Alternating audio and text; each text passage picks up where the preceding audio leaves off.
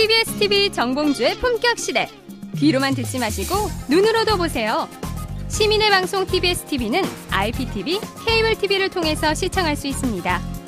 KT 올레 TV 214번, SK BTV 272번, LG U TV 176번을 통해 시청할 수 있고 케이블 TV의 채널은 TBS 홈페이지를 통해 확인할 수 있습니다. 구글 플레이 스토어, 앱 스토어에서 TBS 앱을 검색 다운로드 받으면 24시간 어디서나 TBS TV를 시청할 수 있고요. 유튜브, 네이버 TV, 다음 TV 팟을 통해서도 시청 가능합니다. 정봉주의 품격 시대. 이젠 눈으로도 보세요.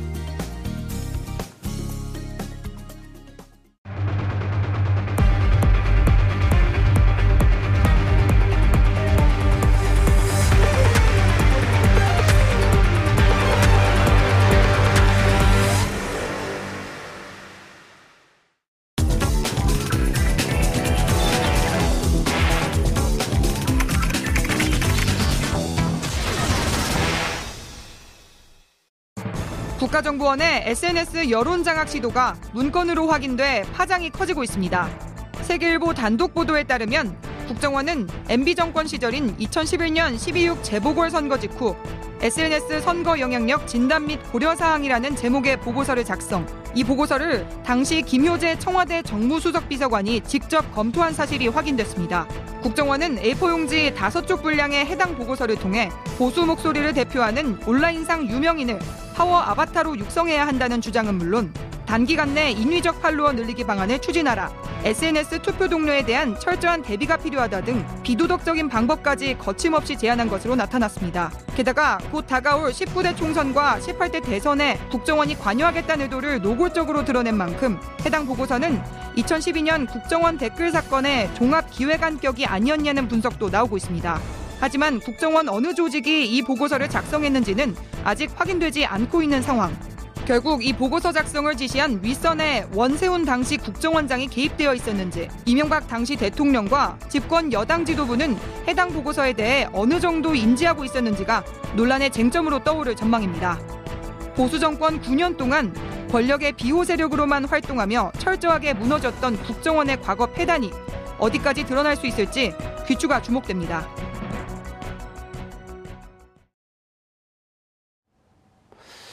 7월 10일 월요일 정봉주의 품격시대 두 번째 이슈 들어가겠습니다. 이명박 정권 시절 국정원이 2012년 총선과 18대 대선을 위해 트위터와 페이스북을 장악해야 한다는 국정문건 보고서가 나와 논란이 커지고 있습니다. 해당 문건은 이명박 전 대통령의 최측근으로 꼽히는 김효재 당시 청와대 정무수석 비서관이 검토한 것으로 알려지고 있습니다. 지난 18대 대선 전국을 흔들었던 국정원 댓글 대선 개입 그 실체가 드러날 근거가 마련된 것입니다. 이 문제와 관련해 세 분 모시고 말씀 나눠보도록 하겠습니다. 고지열 시사인 기자 계속 자리 지켜주고 계시고요. 이지아 변호사님 자리하셨습니다. 네, 안녕하세요. 예, 이종원 평론가님 자리하셨습니다. 네, 안녕하세요. 예. 자, 고지열 기자께서 보기에 어, 이, 이렇게, 이렇게 터진 세계일보의 이분들이 지난번 어, 정윤의 문건 그 조사했던 그 팀 아닌가요? 네. 그 보도했던 팀이 그 뒤에 예. 뭐 세계일보는 회사 대표를 비롯해서 어, 예. 취재팀 다 그리고 편집국장까지 상당히 고초를 겪었는데 어, 나라가 정상화되면서 음. 이분들도 다시 제자리에 가서 그때 풀지 못했던 숙제를 지금 마저 어, 제기하고 있다고 볼 수 있습니다. 묘하게 세계일보가 별로 이렇게 이제 그 어, 취재력 뭐 이런 등등으로 아주 높이 평가받고 무슨 얘기를 하시고 그러는지 어, 제가 네. 2008년 12월 11월서부터 네. 2009년 5월 23일까지 노무현 대통령 그 사과시키 직전까지 검찰이 어, 저인망식으로 노무현 대통령 주의를 털때 네. 그때 취재도 보니까 세계일보 법조팀이 제일 잘했어요. 네. 그때 예. 그리고 그것도 기록을 남겨뒀고 그 세계일보의 이런 기획팀들이 꽤 실력 있게 여기저기 다양한 빨대를 갖고 취재를 잘하더라고요. 네. 뭐 그 부분에 대해서는 이미 인정받은 정표에 나 있죠. 부분이 있고요. 음. 네, 그래서 어, 그런데 이제 그런 그 이 엘리트들을 이런 사건 거치면서 상당히 천에서 음. 나중에 이제 좀 문제도 되긴 했는데 예. 어쨌든 지금 아주 좀 재미있는 형국이 된 것 같아요. 그렇죠. 사실은 재판에 재판부가 처음에 이렇게 받아들여지지 않을, 않을 때 지금 이제 끝내 다시 받아들여서 재판 한 번 더 하기로 했는데 저는 이제 딱 그런 생각이 들었어요. 그러니까 아 재판부의 판단은 그거 없어도 됩니다라는 판단을 한 거라는 생각이 들었어요. 네. 왜냐하면 그걸 받아들여 우리 일반인들이 생각하기에 정말 중요한 증거가 새로 나왔다 생각에는 재판부가 받아들이지 않았는데 이 무죄가 나오면 그럼 재판부 정말 뭐 한 거죠? 예. 그런데 재판부가 아 그거 없어도 된다라는 얘기는 나중에 이제 감당할 수 있는 판단을 판결을 예. 내리려나 보다 그런 생각을 했는데 보니까 아, 지금 방금 나온 소식에 재판을 한 번 더 열기로 했더라고요. 원세훈 전 국정원장의 잠 못 이루는 밤이 시작이 된 것 같은데요. 자, 그, 대, 그것뿐만 아니고요. 예.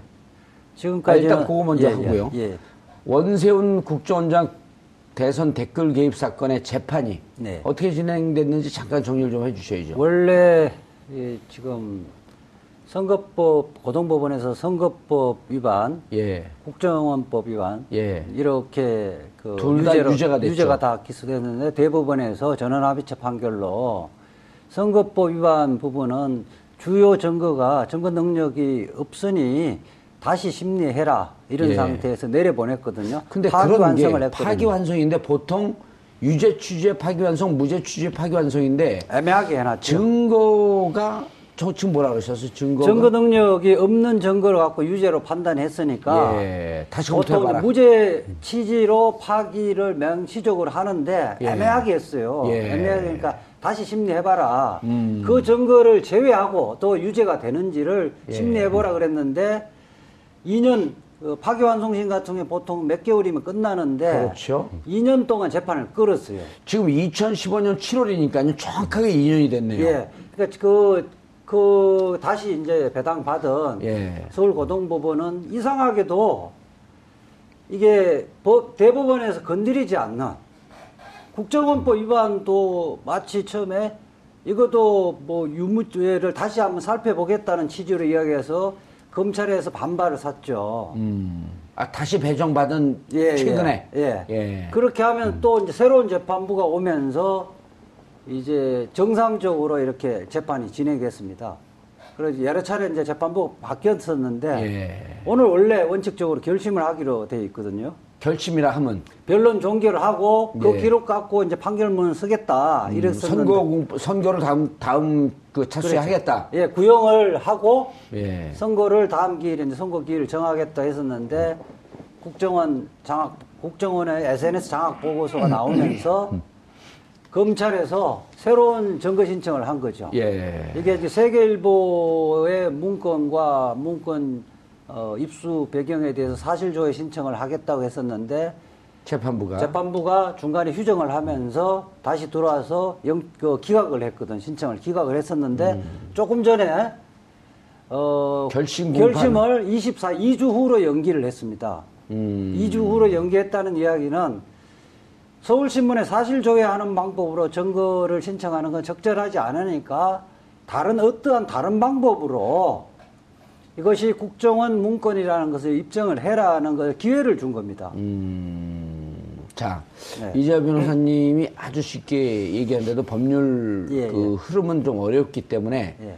어, 저같이 유능한 만주 변호사도 잘 이해가 안 돼요. 예. 자, 새로운 증거가 나왔습니다. 예. 새로운 증거가 나와서 이 새로운 증거를 검찰은 자, 원세훈 유죄를 입증할 결정적인 증거가 나왔습니다. 증거 채택을 해주세요. 네. 하고 냈어요. 뭘 낸 거죠? 그 자체를 낸 것이 아니고. 아, 자체를 낸 게 아니고. 신문 기사를 지금 갖고 있는 것은 원래 문건의 원본을 갖고 있지를 못해요. 그렇죠. 예. 그러니까 신문에 보도했던 내용을 갖고 제출하니까. 어, 신문에 보도된 내용을 제출하니까. 그 자체는 증거가 안 되잖아요. 아. 그러니까 서울시, 그, 저, 세계, 세계. 보도했던 세계일보의 문건하고. 예.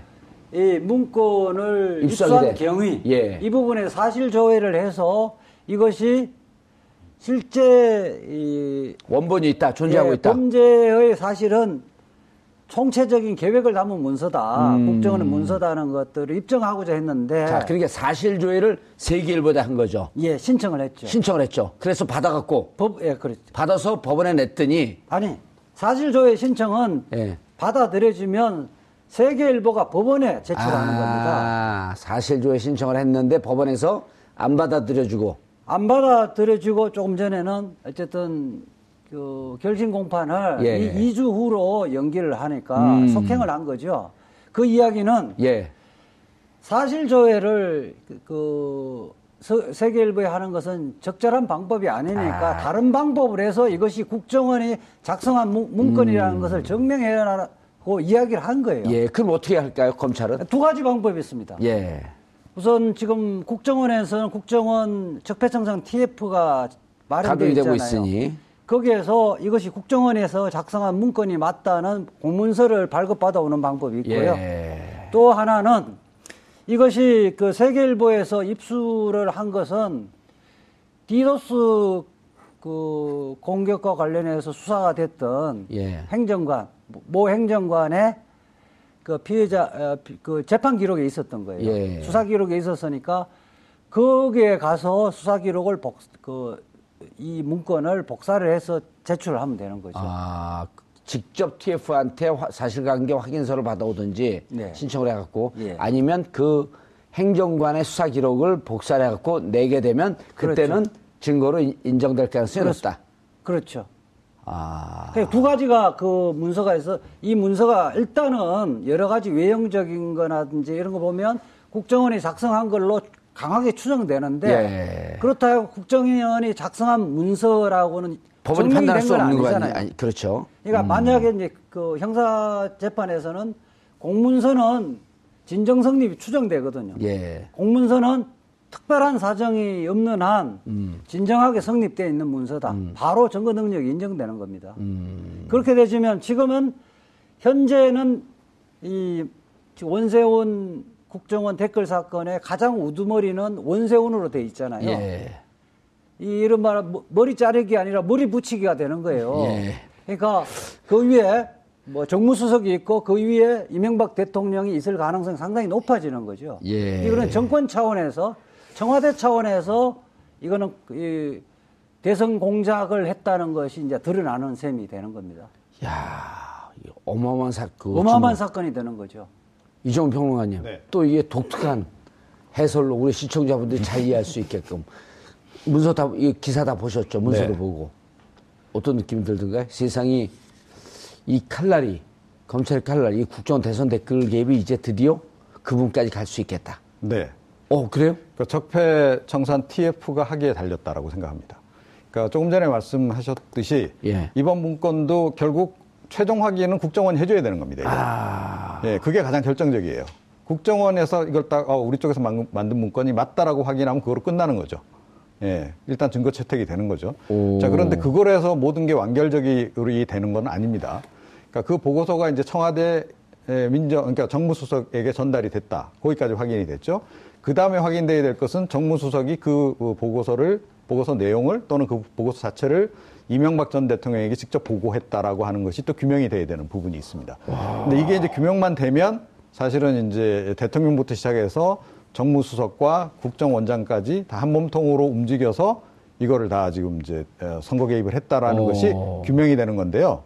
자, 이렇게 보, 놓고 보면 자, 이 이번에 드러난 이 문건은 사실은 이명박 정부에서 이루어졌을 것으로 추정되는 이 선거 개입, 예. 특히 대선 개입과 관련한 전체 뱀의 꼬리에 해당한다라고 보면 됩니다. 와. 그러니까 이 머리 머리에 해당하는 부분은 무엇으로 시작하느냐?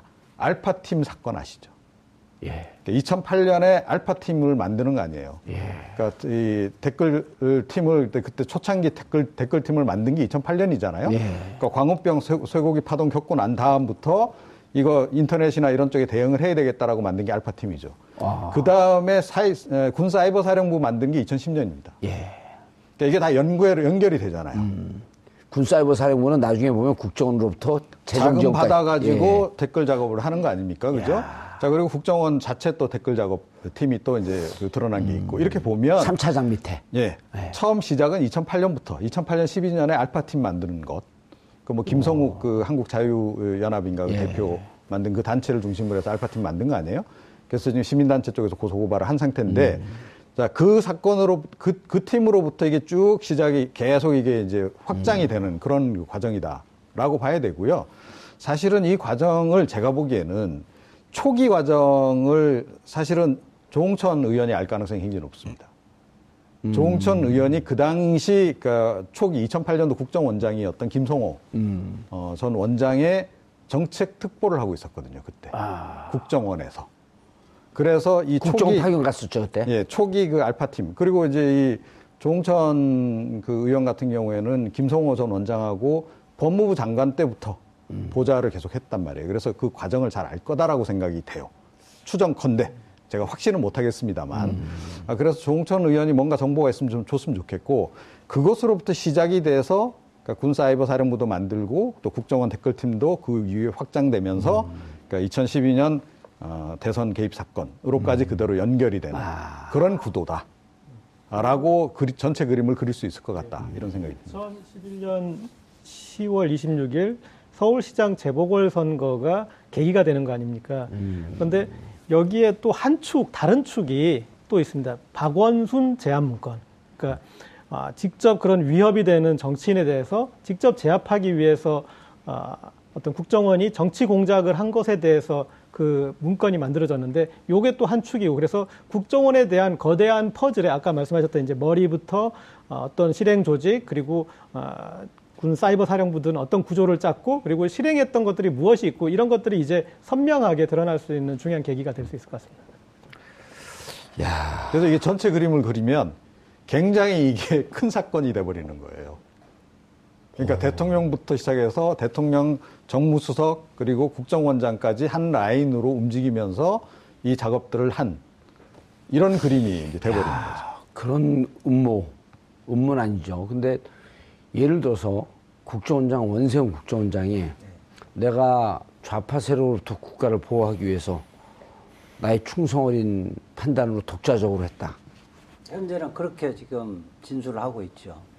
음. 그런데 지금 이 진술과 법원의 판단 별개 문제 아니에요? 아니 그렇 아 물론 그렇죠 당연하죠. 예. 진술은 본인이 유리하게 진술하는 거고 그렇죠. 불리한 진술은 거부할 수도 있는 거고 본인이 허위 진술을 한다고 그 처벌 규정은 없는 겁니다. 본인은 스스로 이 네, 자기 보호를 할 수 있는 권리가 있으니까. 있으니까. 문제는 여기서 지금 국정원에 대한 수사가 지금까지는 수사를 할 때도 체포를 할 때도 국정원장의 허가를 받아야 되는 거예요. 음. 그리고 압수할 때도 국정원의 허가를 받아서 하는데 직접 검사가 들어가서 다 원하는 것들 다 압수해 올 수가 없습니다. 그래서 실질적으로 압수 수색 영장을 갖고 가서도 국정원이 임의적으로 주는 것만 갖고 오는 거거든요. 음. 그러니까 뻔한데 실질적으로 압수를 현행법상 제대로 할 수 없고 협력을 못 받아서 몇 가지 증거를 갖고 우리가 추론을 해서 재판을 하기 때문에 빠져나갈 구멍이 굉장히 많은 거예요. 음. 그리고 육안으로 봐서도 명백하게 국정원 문서가 많은데도 다 오리발 내미는 거거든요. 아, 우리 문서 아니다. 그런데 이제 현재 이제 정권 교체가 되지면서 아. 오히려 이런 국정원의 국내 사찰, 국내 정치 개입 이런 문제를 적폐로 보고 청산해야 되기 때문에 이제는 이제는 국정원에서 들어갔던 사람들이 사실대로 진술해 줄 가능성이 상당히 높아지는 거예요. 음. 필요하면 임의적으로 그 문서들 수사기관에서 제출할 수도 있는 거죠. 예. 문제는 국, 원세훈의 처벌만이 문제가 아니라 음. 국정원 적폐성장 TF에서는 지금까지 짧게는 이명박 박근혜 정부에서 이거 범죄 부분을 어 진실 그 범죄 부분을 조사를 해서 앞으로 이 부분을 그 발본세건 하겠다는 취지 아니겠습니까?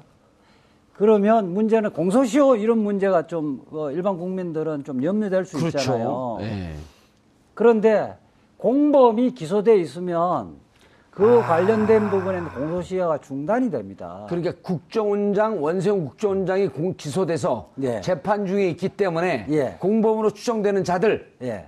그 사람들은 지금 뭐 지금 예컨대 2011년, 2010년 했다 하더라도 음.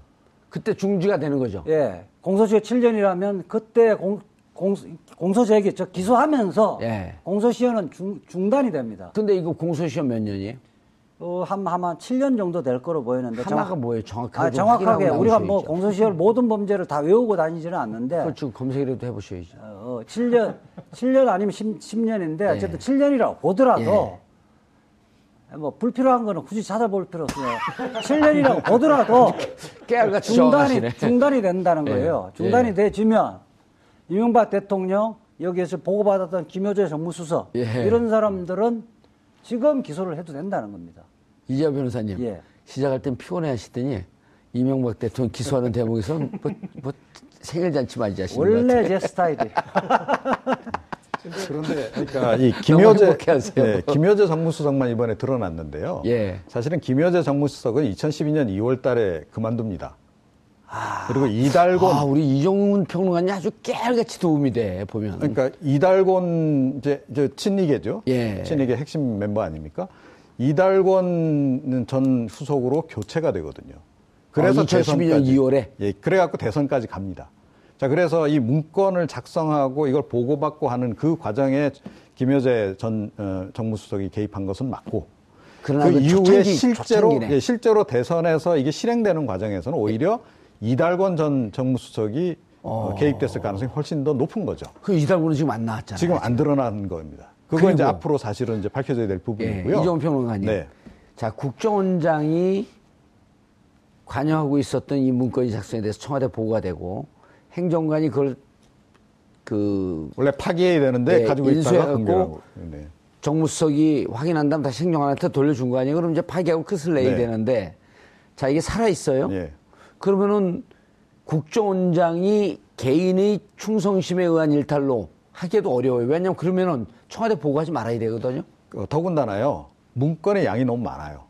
이번에 715건이 나왔다는 거 아닙니까? 거기 다 네. 그 지금 국정원 워터마크가 다 찍혀 있다는 거 아니에요? 어허. 이거 빼도 박도 못 하는 거죠. 정무 예. 수석 비서관이 최종 종착지 보고의 종착지가 될 수가 없는 게 그게 이달곤이나 비서관이잖아요. 예. 정무수석 비서관인데 비서는 누구를 누구를 대통령에게 보고하기 위한 전달 통로죠. 아, 이거 어마어마한 사건이 터졌는데요. 네. 그리고 이 게 이제 이명박 정부 안에서 벌어졌던 그런 국정원의 그런 행태에 대한 부분인데 어, 박근혜 정부 넘어갈 때 뭐 댓글 사건이 이런 게 문제가 돼서 국정원이 자기 혁신하느니 자기 개혁하는 이렇게 가다가 어, 이런 국내 정보팀이나 이런 팀들은 다시 재구축을 해가지고 박근혜 정부에서 다시 재활용을 했단 말이에요. 그렇죠. 그래서 예, 이 부분까지 그 뒤에 왜 그런 적폐청산이 그 당시에도 이런 사건들이 다 드러났었고 다 문제 제기가 됐는데 왜 제대로 처리가 안 됐고 당시에도 검찰이 수사를 했는데 왜 안 됐고 그 사람들이 다시 국정원의 요직에 예, 추하무개 국장이나 그런 사람처럼 다시 복귀해서 비슷한 일을 또 했는지 그 부분까지도 예, 그렇죠. 그런데요. 그러니까 이 지금 굉장히 중요한 말씀을 하셨는데 예. 이게 지금 이명박 전 대통령만 관련이 된 게 아니잖아요. 박근혜 전 대통령 내지는 박근혜 캠프도 관련이 됐을 가능성이 굉장히 높은데, 그러니까 기억나실 거예요 아마 2012년 9월 2일 예. 이명박 전 대통령과 박근혜 그 당시 후보가 단독 회동을 120분 동안인가요? 굉장히 100분, 장시간에 100분, 걸쳐서 정확하게 100분, 예, 100분 예, 동안 했습니다. 그죠? 음.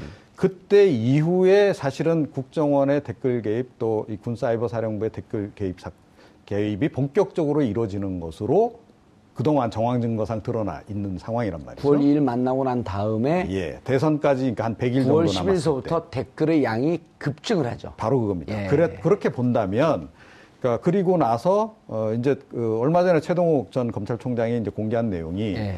이 사건 이제 수사하는 과정에서 국정원하고 경찰하고 이 그 새누리당 그 당직자들하고 사이에 통화량이 굉장히 많았다라는 걸 공개를 했잖아요. 음. 자, 그, 어, 그런 그, 그러니까 통화량이 그 시점에서 얼마나 많았겠습니까? 생각을 해보세요. 음. 새누리당 관계자들하고 특히 선거 캠프 관계자들하고 뭐 통화가 상당히 많았다, 적었다, 뭐 이것도 의혹으로 좀 제기가 돼 있는 상황인데 예. 이렇게 보면 이미 그 시점에서 박근혜 전 대통령, 박근혜 후보도 그 댓글 개입이 이루어질 거라는 사실을 감지를 하고 있었을 가능성이 굉장히 높다. 음. 그렇게 보면 사실 이 부분도 박근혜 전 대통령이 법적으로 처벌을 받아야 될 수 있는 여지가 또 생기는 평론가님, 예. 9월 2일 독대를 하면서 배석자가 없다고 지금까지는 밝혔는데 네. 그때 둘이 대화했던 대화 기록도 없을까요? 누군가 가지고 있겠죠. 예. 그리고 네. 그때 대화에서 기자들이 무슨 얘기를 했습니까? 그랬더니 세 가지 얘기를 해요. 어, 태풍이 북상하고 있는데 태풍에 대한 대책. 그렇죠. 그다음 강력 범죄에 대한 대책, 선거 때까지 100일 동안 어, 특별 어, 특별 기관으로 선정을 해줘라. 이 세 가지를 아무도 듣지 않을 때 몰래 해. 태풍이 왼쪽으로 올라올지 오른쪽으로 올라올지 예의 주셔야 됩니다. 이거 아무도 알 면 안 됩니다. 이런 걸 독대에서 얘기를 할까요? 음, 절대 그럴 리가 없죠. 그러니까 그 전까지, 했겠죠. 네, 그런데 그 전까지, 일본 거고. 그 예. 그 전까지 어, 당 후보가 되고서도요. 어, 사이가 계속 안 좋았죠. 이명박, 박근혜, 이명박 대통령과 박근혜 후보는 사이가 안 좋았는데 9월 2일 독대하고 난 다음에 급속도로 가까워집니다. 여기서 이자 변호사가 하는 유명한 얘기가 있잖아요. 모든 기록에 진실은 모든 기록에 숨어 있다. 그렇죠? 기록, 기록 어디에 어딘가에, 기록 어딘가에 숨어 어딘가에 꼭 그렇게 얘기해야 돼. 네. 진실은 기록 어딘가에 숨겨져 있다. 당시에 제 생각에는 박근혜 전 대통령이 은유, 은유를, 은유법으로 표현한 것 같아요. 폭풍 댓글을 달아달라. 강력한 범죄를 강력하게 달아달라. 아재 개그를 하시네요. 특별하게 달아달라. 근데 제가 그, 나름 SNS 전문가로서. SNS 전문가예요? 아, 그쪽 전문가죠, 제가.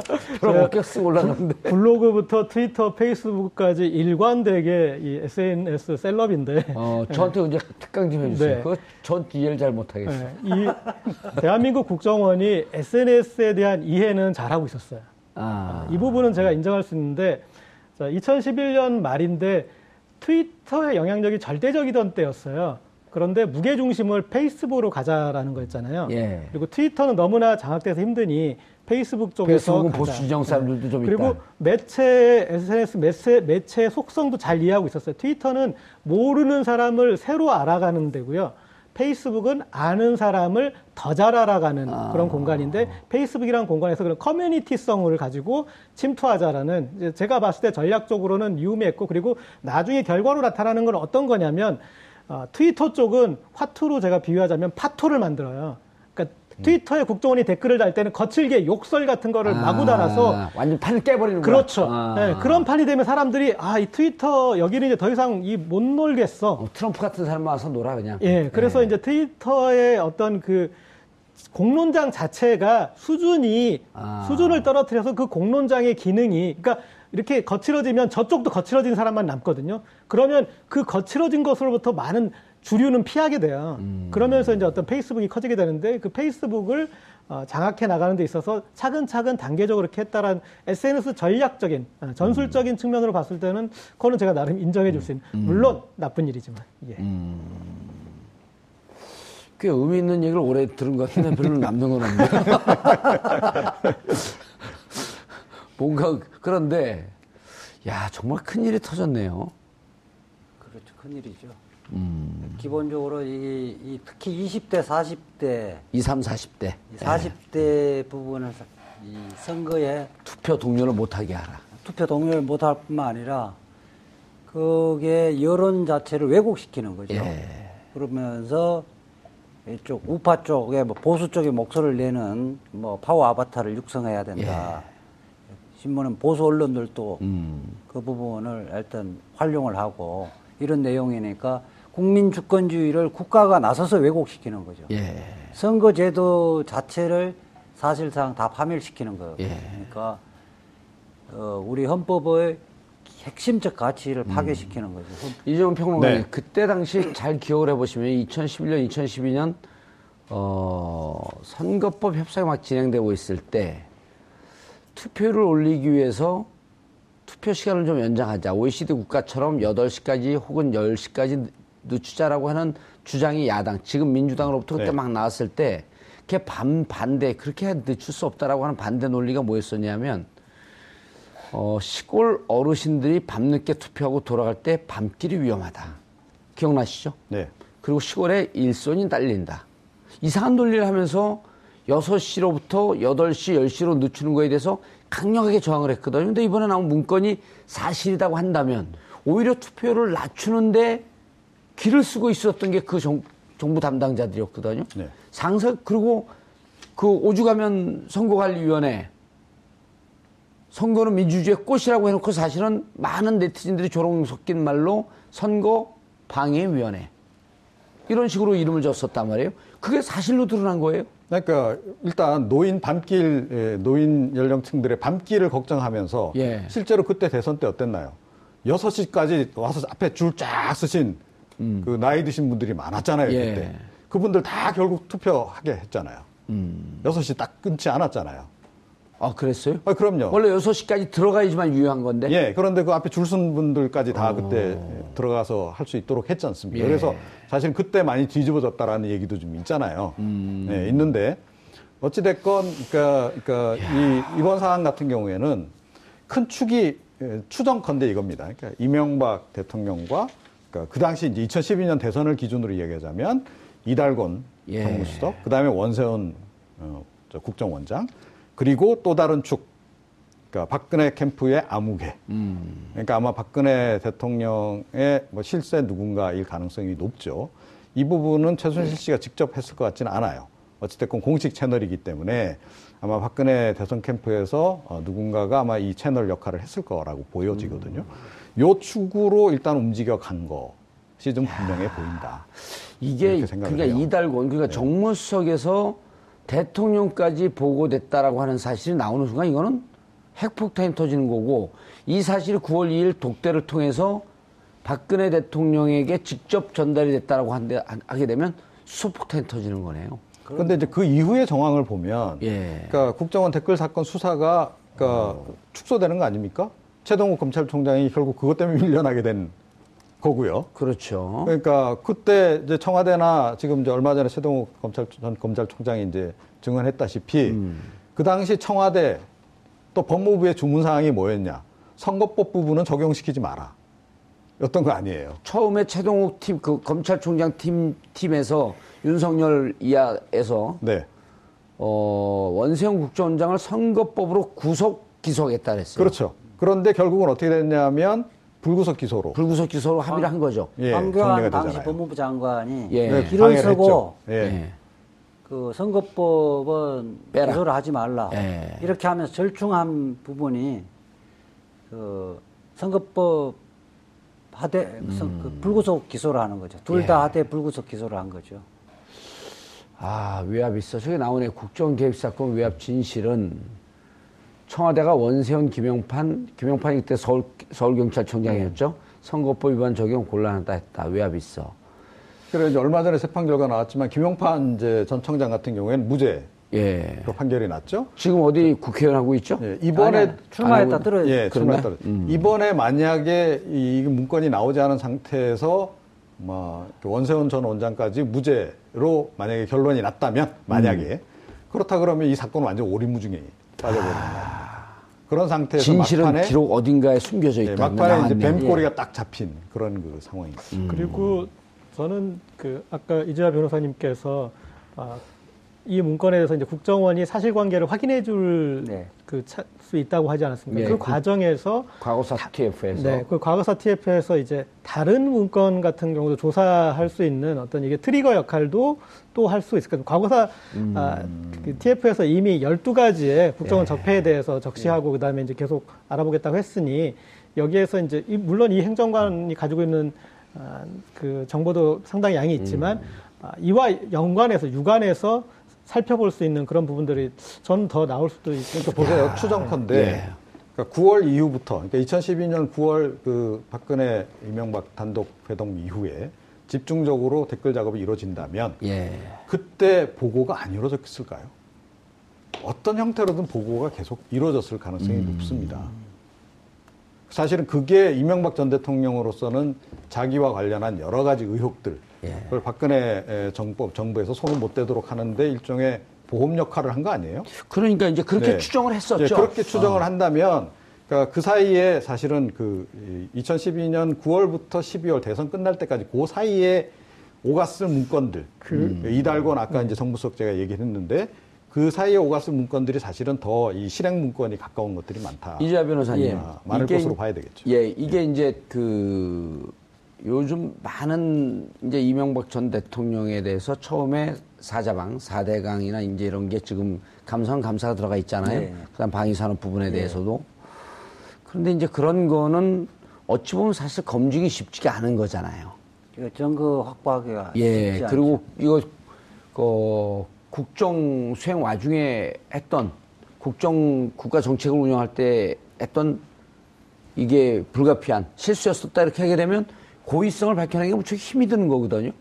그러니까 정책의 정책의 실패로 어, 변론에 할 가능성도 상당히 예. 있고. 그리고 이제 BBK라고 하는 것은 개인의 도덕성이란 말이에요. 네. 근데 이런 거 이런 경우는 국가의 정보기관 가장 강력한 정보기관을 이용해서 선거에 개입한. 그래서 윤석열 어, 당시 검사가 이랬잖아요. 부정선거라고 치면 3.15 부정선거를 능가할 정도의 범죄 행위다. 그렇죠. 네.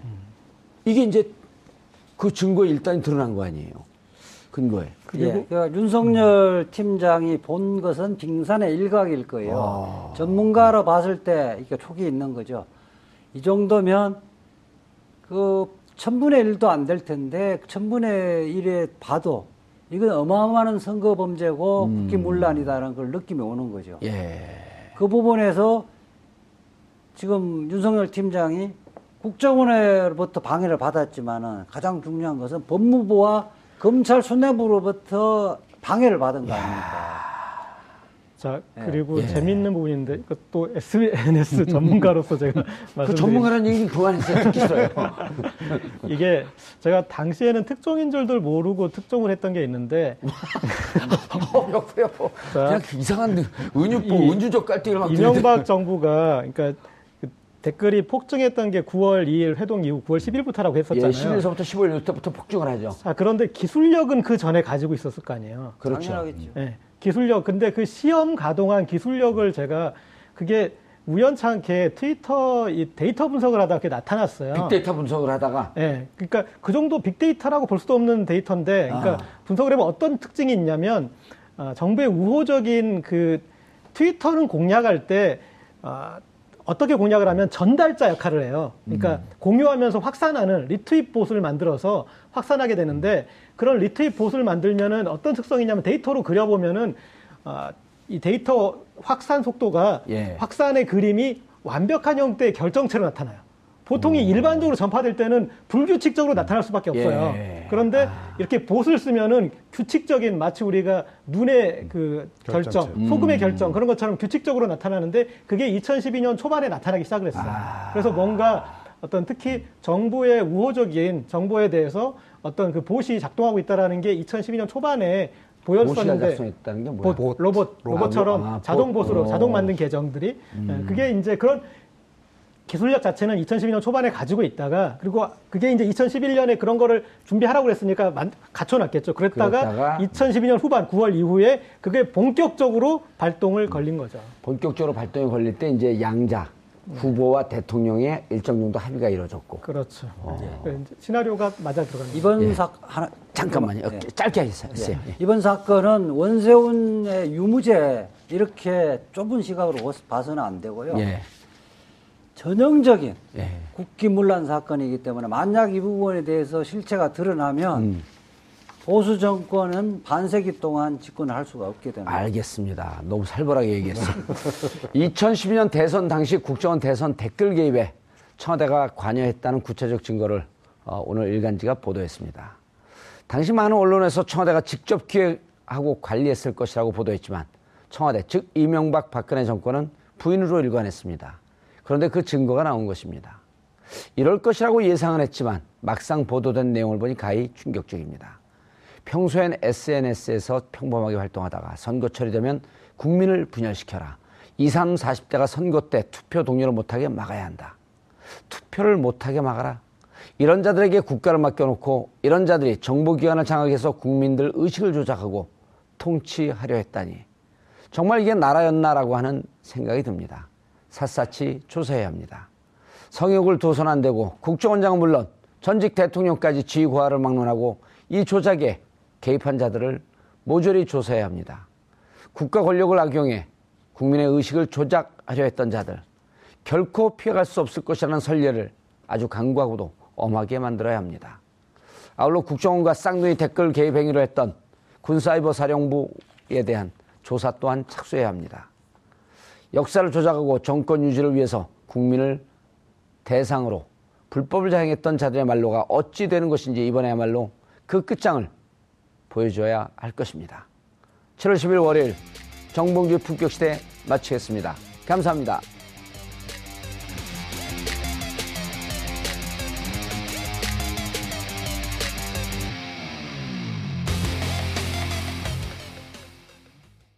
오늘 방송 좋았나요? 방송에 대한 응원 이렇게 표현해 주세요. 다운로드하기, 댓글 달기, 구독하기, 하트 주기. 더 좋은 방송을 위해 응원해 주세요. 다운로드하기, 댓글 달기, 구독하기, 하트 주기. 기억하셨죠?